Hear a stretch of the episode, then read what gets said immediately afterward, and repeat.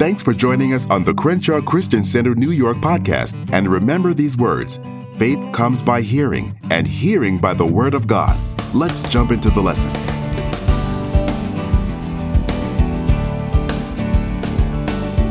We are slowly but surely wrapping up our series uh, with the title of The Mind, The Arena of Faith, and it is authored by our very own apostle, Frederick K.C. Price.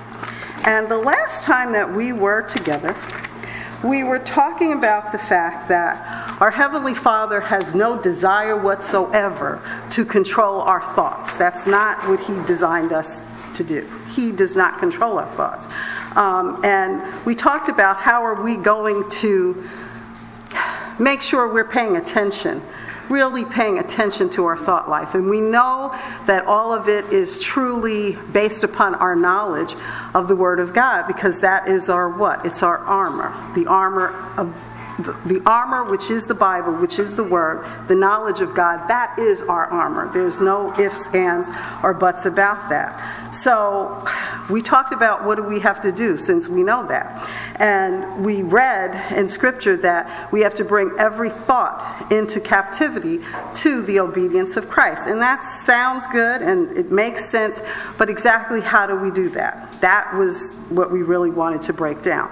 So we take the Word of God, and whenever a thought, idea, or suggestion comes, which comes all the time as we're living, we take it and we set it up against the Word of God and see if it is square. See, in other words, if it makes sense in line with the Word, not sense based upon our thought life. And I don't have to argue with someone. For example, if I were to say to you, um, I want to measure a yard and I use a yardstick. I don't have to get into an argument with you over from here to here is a yard. All I have to do is take a yardstick, measure it, and it becomes clear. Um, we need to get to a point where we can be that way when it comes to our belief system with the Word of God. You don't have to sit down with a different denomination and get into an argument with them over whether, you know, Jehovah Witnesses may believe certain things, Episcopalian, you know, the list goes on. You don't have to argue with them. Your rule book or your yardstick so to speak, is the Word of God. If it's in the Word of God, that's it. That's the truth. There's nothing for you to have to get into any kind of argument or anything else over that. Um, and we need to kind of keep it that simple. You know, I like to use the acronym KISS, Keep It Simple Saints. Sometimes I think we go overboard and we try to make things more complicated than we really have to do. And then sometimes we just overshoot things because we think we're just so wise and we know. Um, for instance, like say for instance, you, I mean, none of us here are under 16. Okay, so I would think most of us here kind of like know how to boil an egg or you know, we can make our way around the kitchen. We may not be gourmet chefs or anything, but you know, you know how to kind of make things work. Why I picked boiling egg, I don't know, but it is an interesting concept because a lot of people have challenges with boiling eggs. Sometimes they boil them and then the peel doesn't come off so nice and then it looks like a mess and you know, and they feel like I can do that. Anybody can boil an egg. I don't need to, you know, get a, a cookbook for that. Yet and still, they might still boil those eggs and they still come up messed up. Whereas if they took the time to do what? Read the cookbook, they may find that there's a specific procedure that you need to follow so that the eggs come out and the shells just release easily. And that can be said for a lot of things. You know, you may buy something, a new appliance, and, you know, come on, how difficult could something be? If I buy a flat iron, it's a flat iron. If I plug it in, it ought to work. But they now make flat irons that have treatments in them, which don't work quite the same way. So if you just go ahead and do what you've been doing all this time, it won't serve you so well. So you have to do what? Go read the directions and find out that even though your intent was to use it and, and, get good use out of it, you weren't because you didn't take time to read the directions. Um, and then, of course, we can talk about things like uh, men who are very purposeful. So if you give them something like, um, I want you to put together this, I don't know, say you go to IKEA, because they're known for, you get all these wonderful pieces of furniture, but you have to put them together.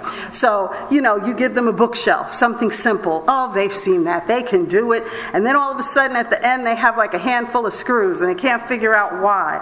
Mm, maybe if you just take a little time and read the directions, you kind of find out where those extra screws are supposed supposed to go.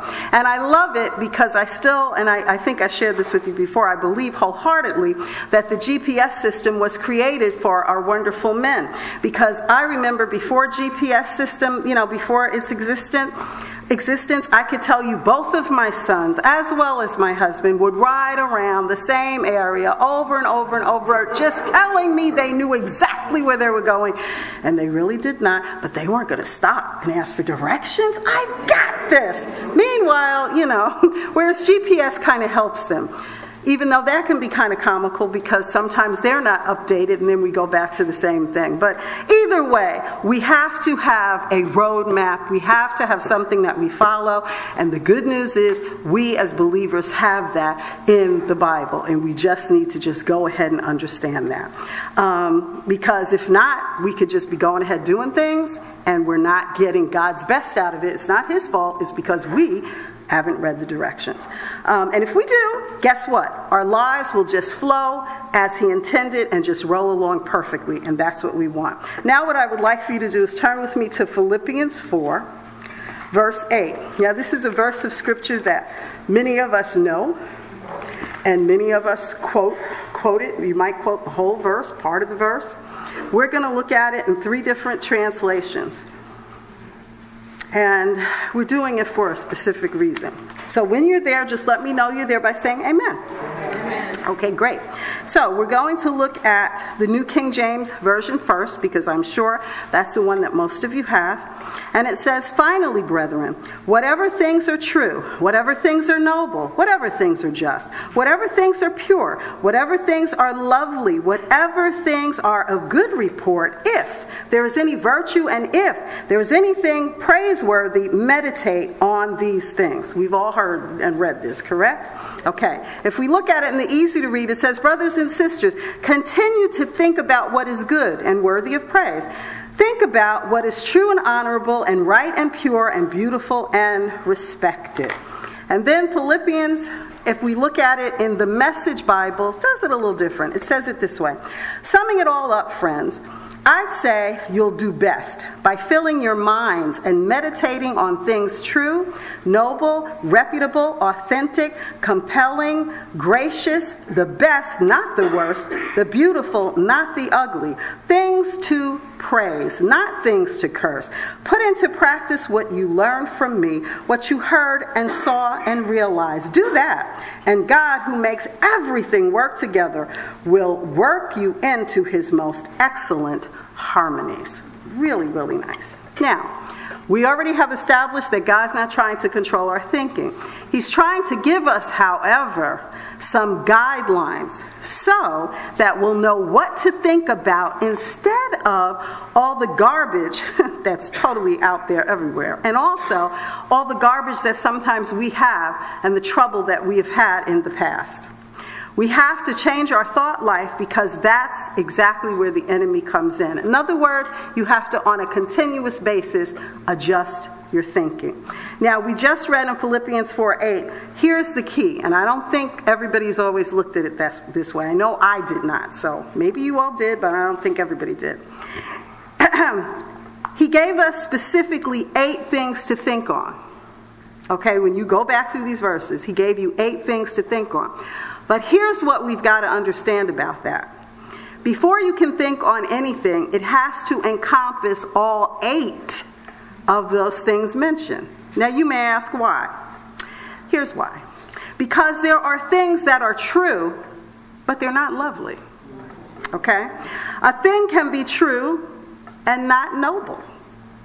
For example, it can be true that a man ran off with another man's wife. But that's not pure, though it did happen, okay? It's not a good report. So now you're thinking, okay, Do I have to do all that? I mean, I mean, eight things. Do I have to take all the time to think about all of that? No, you don't. You don't have to. But what I can say to you unequivocally is that's what God said for us to do.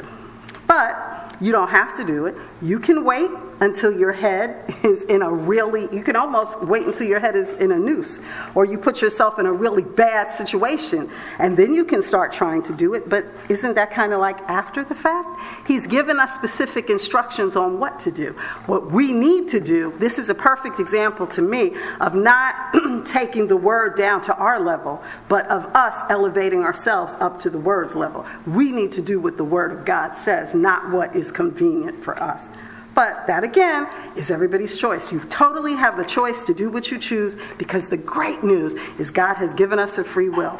So it's up to you. But I still think, and I think you would agree, that it's better to take time to think as God wants us to because it keeps us out of a heap of trouble if we do that. Now, what I'm going to ask you to do is turn with me to Revelation 20. We had looked at this a little bit before, but I want us to look at some of the most awesome revelations that happen to be found in these verses of Scripture. Revelation 20, and we're going to look at verses 2 and 3. And I'm going to read it to you first out of, let's see, I'll read it first out of the easy to read.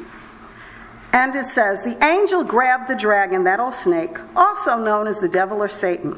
The angel tied the dragon with the chain for 1,000 years. Then the angel threw the dragon into the bottomless pit and closed it. The angel locked it over the dragon. The angel did this so that the dragon could not trick the people of the earth until the thousand years were ended. After 1,000 years, the dragon must be made free for a short time. If we look at it in the Amplified, you know, the one with all the qualifiers, it says, And he overpowered and laid hold of the dragon, that old serpent, qualifier of primeval times, who is the devil and Satan, and bound him, qualifier, securely for a thousand years, a millennium. And the angel hurled him into the abyss and closed it and sealed it above him, preventing his escape or rescue, so that he would no longer deceive and seduce the nations until the thousand years were at an end. After these things, he must be liberated for a short time. Excuse me. If we look at it in the message, it says, I saw an angel descending out of heaven. He carried the key to the abyss on a chain, a huge chain. He grabbed the dragon, that old snake, the very devil, Satan himself, chained him up for a thousand years, dumped him into the abyss, slammed it shut, and sealed it tight. No more trouble out of him, deceiving the nations until the thousand years are up. After that, he has to be let loose briefly. Now, notice that it says, so that he should deceive the nations no more till the thousand years were finished. That specifically says what? It's implying that he's coming back. And it's also implying that when he comes back, what is his game plan going to be? It's the same as before he went, right, to, to deceive. And how does he do it? We already know. How? Through thoughts, ideas, and suggestions. Notice here that the phrase that said to deceive the nations no more However, also, just like, and this is something that we've learned from the apostle, and I love this, you can look at what it says, but look at what it doesn't say. You have to look at both. So, notice what it doesn't say. It does not say that he would not cause divorce for people anymore. It doesn't say that. It doesn't say that he would not cause teens to rebel against their parents. And I don't know if you've ever had teenagers but they are in a special place in time. And sometimes the sweetest of children, they just they go through something sometimes in their teens. Well, it doesn't say that's not going to happen. It doesn't say that he would not cause husbands and wives to fight and squabble anymore. But it said deceive. Now, why didn't it say something about these other things? Don't these other things happen? Okay, well, if you've lived long enough, you know that they do. Because, yes, husbands sometimes do mistreat their wives, and wives sometimes do mistreat their husbands. Parents mistreat their children, and children can certainly sometimes mistreat their parents. But why didn't it say that? You know why? because the root cause of all of these outcomes is an unmaintained and undisciplined thought life. Divorce starts with something very specific. It starts with a thought. I thought you said you loved her, or I thought you said you loved him. Now, all of a sudden, you don't love her, you don't love him. Divorce starts with a thought. To give you an example, because I like to use things that are practical. There are a lot of things that we do on a regular basis that we really don't think that much of, okay? We just kind of like go along with the flow and we don't think about it. An example is punctuality.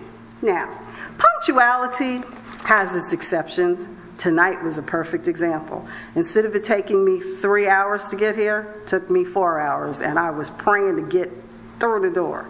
Okay, I know. Yeah, I know. now, I'm going to share with you how this can sometimes, if, if I don't garner the thoughts, ideas, and suggestions, how it could really get to me. And I'm sure for other people too. You know how, has, has anyone heard the expression CP time? Oh, you, oh, that. Everybody's heard that, right? Okay, where it means people of color, for those of you who haven't heard it, it means people of color usually have their own clock. So in other words, if you tell them they're supposed to be somewhere at 8 o'clock, they may show up, you know, 8.35, 9 o'clock, whenever, and it's called CP time. It's like a way of saying they're never going to be on time. And it's, that's, to me, I compute CP time or just deciding to be late a decision. And for me, it's really hard because I feel as if we're not operating in excellence. Now, this is my opinion. Note Iva's opinion, write that in your notes. This is my opinion. This is not a verse of scripture. This is totally my opinion. But in my opinion, when we choose not to be on time, we are choosing not to operate in excellence. Because I kind of look at it like when I say, Father, I need this and that, or I need so and so, I don't want to hear him telling me I'm going to do it on CP time and get to it whenever. I'm expecting that he's going to do it then. So for me, Thursdays, 12 o'clock, is when I have to shut off my business okay, to be here. Because I look at it like 12 o'clock, I got to start preparing to get into the city.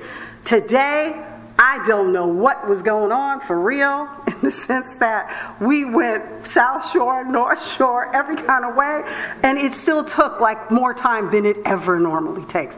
So there are going to be exceptions, and I get that. I'm a perfect example of, yeah, okay, there's an exception.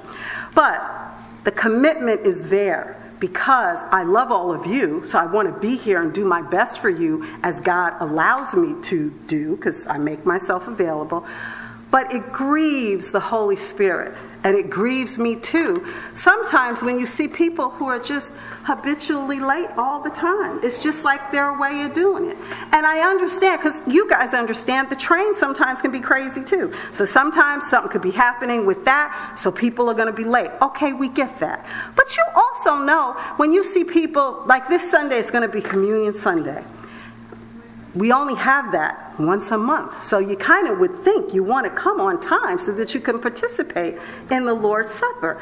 But there are some people who bless their hearts will show up 10 minutes before the word is finished. And you know, you have to be careful because the thoughts, ideas, and suggestions come into your head where you want to sit there and start judging them. Like, what the heck did you come for? Why didn't you just stay home? But we don't know their life. We don't know what their situation is. So you have to garner yourself, guard yourself. Don't allow those thoughts and ideas and suggestions to come in in a negative way. Rather, look at it like, I'm going to pray for them. So that next time next month, perhaps they'll be here in time for communion. Now, it may go on because there's some people I'm still praying for, and it's been over a year and it still kind of happens, but I'm believing that God, I know He still sits on the throne, so something will occur that the light bulb will go off, that perhaps they will be able to come on time.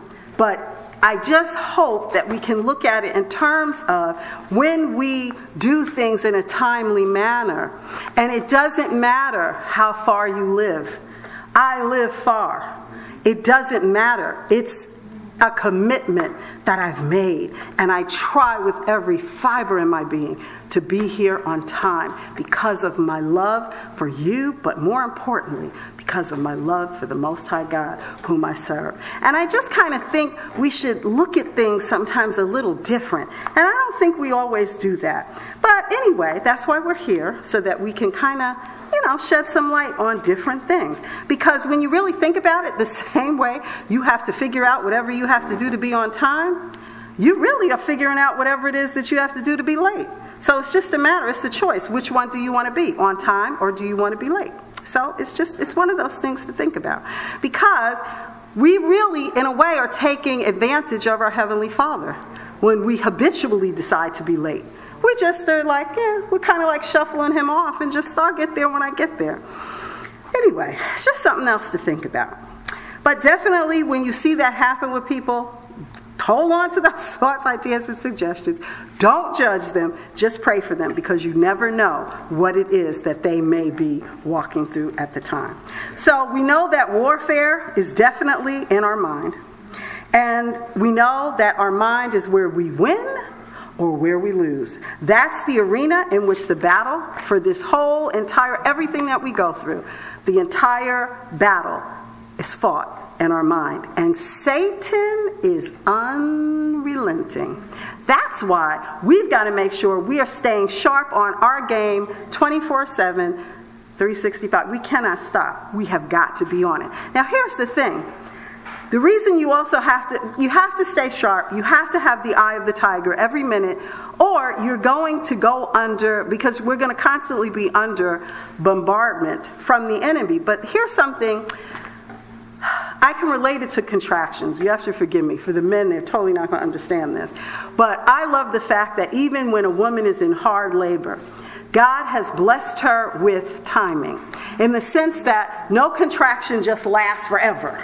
He gives you a break, okay? It's sort of like in music, a crescendo, where it starts out real slow and then it peaks where it's like, ooh, but then you come right back down slow. And he gives you like 90 seconds, like a minute and a half to kind of recoup, catch your breath, and then you may start all over again. But the point is, the timing is there. Well, for us as believers, None, understand, we're always going to go through different battles. The great news is we always win if we use our armor, okay? But you will have what I call peacetime, which might be almost like that 90 seconds where you're not in the midst of a major battle. The mistake that many Christians make in peacetime is they just totally relax and say, oh, nothing's going on. That's the time to really feed upon the word. Feed upon it because you've got double time, because you're not necessarily fighting at the moment.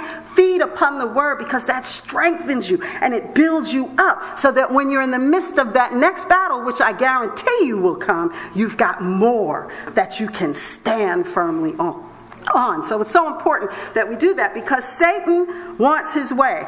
And his way is to take you out of the picture and constantly render you powerless. That is his job, and he is always on his job. So let's consider Galatians. Turn with me there to Galatians 5. And we're going to look at verses 19 through 21. Yeah, we're going to spend a little time here because this is interesting. Because this is something all of us can relate to. We can try to act like we can't, but we can. So, Galatians 5, are you there? Okay. So if you look at it in the New King James Version, now the works of the flesh are evident, which are adultery, fornication, uncleanness, lewdness, idolatry, sorcery, hatred, contentions, jealousies, outbursts of wrath, selfish ambitions, dissensions, heresies, envy, murders, oh, okay, drunkenness, revelries, and the like, of which I tell you beforehand, just as I also told you in time past, that those who practice such things will not inherit the kingdom of God. If we look at it in the easy to read, it says, The wrong things the sinful self does are clear. Committing sexual sin. Is anybody wondering where we are? Oh, okay, good. Committing sexual sin, being morally bad, doing all kinds of shameful things, worshiping false gods, taking part in witchcraft, hating people. Very interesting. Causing trouble, being jealous, angry or selfish, causing people to argue and divide into separate groups, being filled with envy, getting drunk, having wild parties, and doing other things like this. I warn you now, as I warned you before, the people who do these things will not have a part in God's kingdom. Now, the message is cute. The message says it this way It is obvious what kind of life develops out of trying to get your own way all the time. Repetitive, loveless, cheap sex, a stinking accumulation of mental and emotional garbage, frenzied and joyless grabs for happiness, trinket gods, magic show religion, paranoid loneliness, cutthroat competition, all consuming yet never satisfied wants, a brutal temper, and impotence to love or be loved, divided homes and divided lives, small minded and lopsided pursuits, the vicious habit of depersonalizing everyone into a rival uncontrolled and uncontrollable addictions, ugly parodies of community. I could go on. This isn't the first time I have warned you, you know.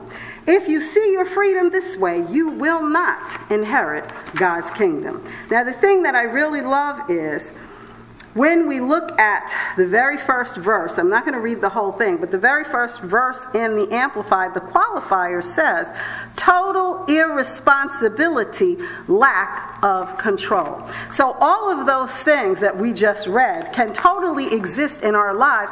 And remember, this book, the Bible, is written to whom? It is written to us as believers. So, when you read all this stuff and it sounds so bad, he's not, read, he's not writing it to unbelievers, he's writing it to us, the body of Christ, which means that all of these things pertain to things that we could go ahead and get ourselves involved in. So don't get to a point where you think, oh, that doesn't have anything to do with me. That has everything to do with us. So, how do you commit adultery without thinking about it?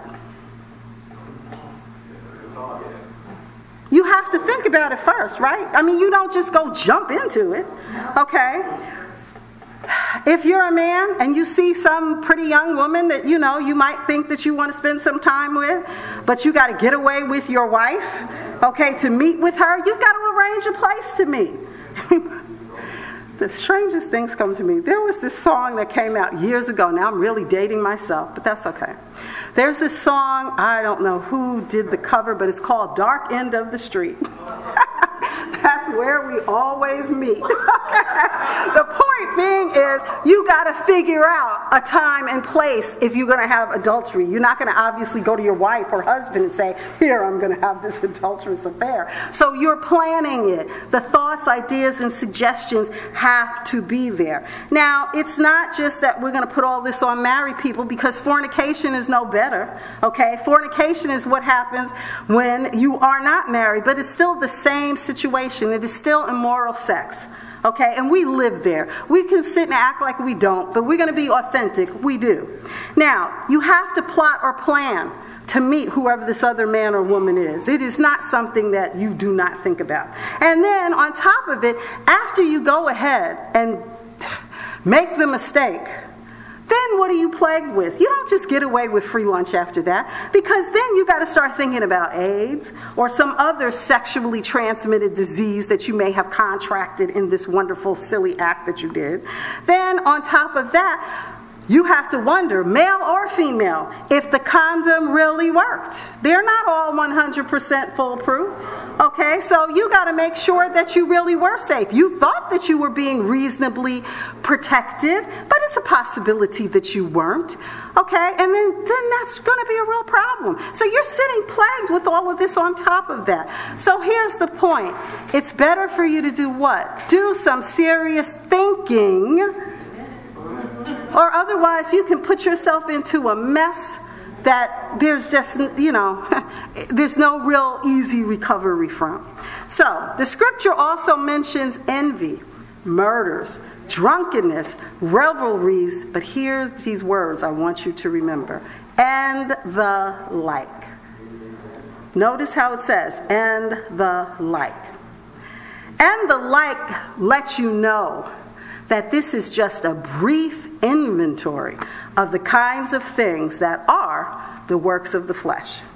And all the works of the flesh, all of them, I don't care what they are, they're all activated by thoughts, ideas, and suggestions. And they all come to all of us. I don't care who we are, I don't care how wonderful and spiritually mature and seasoned and whatever word you want to throw out we are. We all have to deal with the thoughts, the ideas, and suggestions. And we can't keep them from coming. It's just how the world system was created and how it is. But we do have to marshal our thought life. We've got to be on guard continuously to such an extent that we don't allow those things to take root and produce negative results. The words and the like also imply that there are many things that are just like them. All of them come into play through thoughts, ideas, and suggestions, and if you allow your mind to run wild, of course you're going to end up being a victim. Here's something that's real important. And if I were to ask you this question, I'm going to do it this way. I'm going to ask the question What do you feel is most important, controlling the flesh or controlling the mind? Okay, how many people think controlling the flesh? How many people think controlling the mind? Okay, hands down. You really have been listening. is a wonderful thing. Yes, you're right. It is controlling the mind because what the flesh does is a, rese- is a, is a direct result of the mind. Okay, because we can't get away from our thoughts. That's, of course, where the whole warfare between good and evil actually take place. And it's a warfare between should I do this or shouldn't I do this? The answer is no, don't do it. Okay, whenever you got to sit and ask that much, don't do it. Every work of the flesh has its genesis in the mind. So you guys go to the head of the class. When a person does commit adultery, it tells us that there was warfare in the mind, and unfortunately, the person lost. There is no adultery without a thought. When a person is dominated by worry and depression, now again, this is my humble opinion. Got that? Everybody hears that. Okay. A person can truly love God, no question. Love Him unequivocally. But they have to also trust Him enough to be able to rely on Him alone. And when you, the only way to do that, there's no shortcut to that either, is you've got to feed upon the Word. The Word has to get into you like, okay, everybody here knows, we're not going to go through a biology class, but everybody here knows that you need to have blood. Uh, you know, going through your veins in order for you to function. Would everybody agree with that? Okay. Um, I can tell you unequivocally your life is in your blood. Okay? If something is wrong in the blood, it manifests in other things in your body and your life and, and all the rest of it. So, you want to get the Word of God to be so deep seated in your being that it becomes your life force, that it becomes just as important, if not more so, than the blood that's running through your veins. When you do that, some of the things that plague you just won't stay there anymore. They, they just can't. But it takes time, and it's okay. And it, it it's a personal thing that I have because I happen to know that people do worry. Christians who love God. It's not that they don't. They truly do love Him. But they do sometimes spend the, the, you know, walking the floor at night because they're worried about different things. They are fearful about different things. They, they do slip into depression. That is real. And it's not a place for us as believers to judge. It's a place for us as believers to truly intercede with our whole hearts, to help them over that hump. So, but the thing is, that's where the answer comes from feeding on the Word because the Word is, after all, health to all your flesh, and it also is the armor that keeps you being able to thwart the things that are coming from the enemy. The mind is always the key. That's the battleground, that's the arena. The thought life must be maintained in life changes to be positive in any area of life. It doesn't matter, whatever it is that you're doing. I don't care whether it's your person, your personal life, whether it's your home, whether it's your relationships, whether it's your job, whether it's a business that you want to, you know, acquire or a business that you may already be running, all of it. You've got to make sure that you are controlling your thought life because if it is not maintained properly, the ungodly lifestyle that you did once know will resurface. Think about that. Though you are a Christian, you haven't forgotten how to sin, have you? I mean, don't you remember some of those little sinful things you used to do? I mean, you know, come on. Some of us have to remember what it was like to go to the club and drop it like it's hot and know what it's like to have, you know, a gin fizz or a Hennessy and whatever you put in there. whatever. I mean, you know, people you, you can act like you don't because, you know, we come to church and we put on that mask, okay, for everybody to sit there and act like, oh, yes, I, I was born holy. I mean, come on, all right? We remember those things. Okay, but the point, the point is, though you're a Christian, you haven't forgotten how to sin. So those who used to be whoremongers, they haven't forgotten how to whoremonger, okay? The skills may be a little rusty, you know. and like for the ladies, for some of us, if you do want to drop it like it's hot, you may drop it it might be hard to get it back up there. um, so the skills may be rusty. Hey, sorry, but let's face, I'm authentic, okay? And that's just real. I know that that's not, you know, we're supposed to say all of these lofty things, but that's just real. You get the picture, okay? Let's just let's just face it. Um, and here's another thing. This is something everybody can relate to. Think about, I know everybody somewhere, even if you were the most poly, pure bed, wonderful little person ever that lived, you have somewhere heard some kind of profanity or curse word. Okay, good. So even if you never did it, somebody you know, you, you may have heard it. And you haven't forgotten how to strongly express yourself. Because sometimes you can express yourself strongly, you know, with the snapping of the neck and all the rest of that. You don't even have to say a curse word. But you remember how to do all that, okay? Every fact, every, as a fact, every once in a while, okay?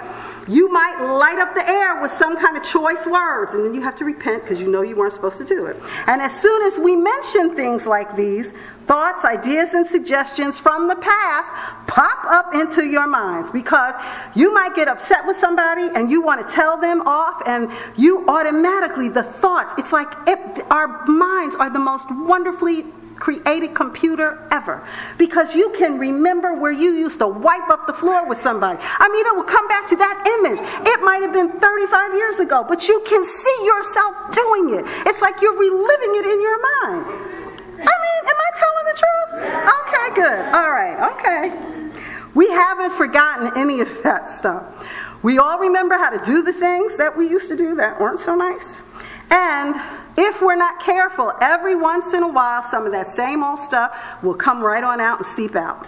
So don't tell me that you haven't wanted to curse someone out since you've been a Christian. And if you don't marshal these thoughts and guard their processes, the enemy can come in with thoughts, ideas, and suggestions and tell you things like, and I know you've heard this before, you're not going to let anyone talk to you like that. You better give them a piece of your mind. How many people have heard that? Mm-hmm. Well, the thing of it is, we really cannot afford to spare even a tiny piece of our mind. Because, to be quite frank, we don't have that much of it to spare. Because, and, and that's not a negative confession. Let me qualify that. It is a fact. You can ask any qualified doctor we do not use 100% of our brain power. We really do not. It's a shame, but it's not our fault. It's just kind of like how things are right now. We don't. We only use a small percentage of it. So we can't afford to start giving pieces of it away. We need to hold on to every piece that we have. So there is one important question that we should consider before we really reveal steps in using the armor to win the warfare that goes on within our minds. So I'm going to ask you some things. The first thing is now, this is good. When Satan fell from his lofty position among the angelic hosts, where did his thoughts for dethroning God come from? That's an interesting question, don't you think? I mean, where did he? I mean, we know he gives us thoughts, ideas, and suggestions. So, where did his thought to do that come from? Second point, or second question. We know he's the devourer. We know that. And we know that he walks around seeking whom he may devour. But who influenced him? Okay, you say himself. Okay. Number three. How did he come up with the idea of overthrowing Almighty God? Hmm. He didn't have any Satan to plant thoughts, ideas, and suggestions in his mind. He is the one and only. So there was no Satan to give him those thoughts, ideas, and suggestions.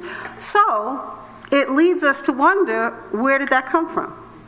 Now, the answer to that question will teach us something valuable about ourselves. Now, it is obvious from our understanding of what happened to Eve and Judas and Ananias and Sapphira, all that that we've studied, that their thoughts came directly from the devil himself. We all can agree with that, correct? Okay. But what evil force shot such an audacious concept into Satan's mind, and where was its origin? The answer, to some of you, you may just have it. To others, the answer is really surprising. Who influenced him? No one. No one influenced him. Then, if no one influenced him, where did the thoughts come from? Now, this is the kicker. They came from what he saw. Okay? Our thoughts are generated and write this down if you're taking notes. Our thoughts are generated not only by the devil himself, but also by what we see and hear through our eye gates and ear gates. For us, Satan is the one behind that, but it's not always the thought that he plants in the mind. It can be thoughts that are generated by what we see and what we hear. Perfect example you can go to a movie, and if it's not like a Disney movie, you know, you can even be a Disney depending, but you can go to a movie, and all of a sudden, you're a single person, and you may have had sexual activity in your life before, but you are celibate and you've put that to bed, but you can go to some movies that can stir that situation up in your mind. Okay? Satan didn't do that. He will use it because he knows that it's happening. But you went to the movie, you saw it happening, and it was what your what you heard and also what you saw. Uh, commercials a woman selling a car. Better yet, a woman selling a truck. A truck that you're supposed to use on all terrain, like, you know, you're going to go out on the back 40 somewhere, you know, not really. And she's standing there with her boobs hanging out for everybody to see and little short Daisy Dukes on. What's that got to do with farming or a truck or anything? But it's got the man's attention. And before he knows it, he's going downtown to look for this truck. Okay? I mean, it's just, but it's true. They use it in marketing, they know. Another thing is books. Okay? Now, I like romance novels, but you got to be real careful. Some of this romance novels that they put out now, I wouldn't dare read. It is pure smut. It is pure filth. I'm still the old Hallmark person. you know, Janette Oke, you know, where you just assume that, oh, they saw each other across the room. That's about enough, okay? It, that, but they have some real filth that's out, but they're putting it on the shelves. I mean, young people could actually, not that they go to the library that much, but if they did, they could put it off the shelf, pull it off the shelves and read it. That's not something that's helping them. And of course, we have the famous computer, which I appreciate. I use it daily. However, You've got to be careful because you can click the wrong button and you will have pornography flooding the screen. And we already know, especially for our men, we really have to pray for them because they are visual. We are not. They are. For them to see that kind of stuff, that's not helping them stay celibate. That's not helping them stay in line with the word the way that they ought. But here's what you got to understand those things happen to us all the time. They're available to come across our way all the time. When that happens, you now have helped Satan because you've given him something to then issue those thoughts, ideas, and suggestions. And that's why Jesus said in two separate occasions to do two in two different ways. He said, Take heed what you hear, and take heed how you hear. We all know that faith cometh by hearing, and hearing by the word of God.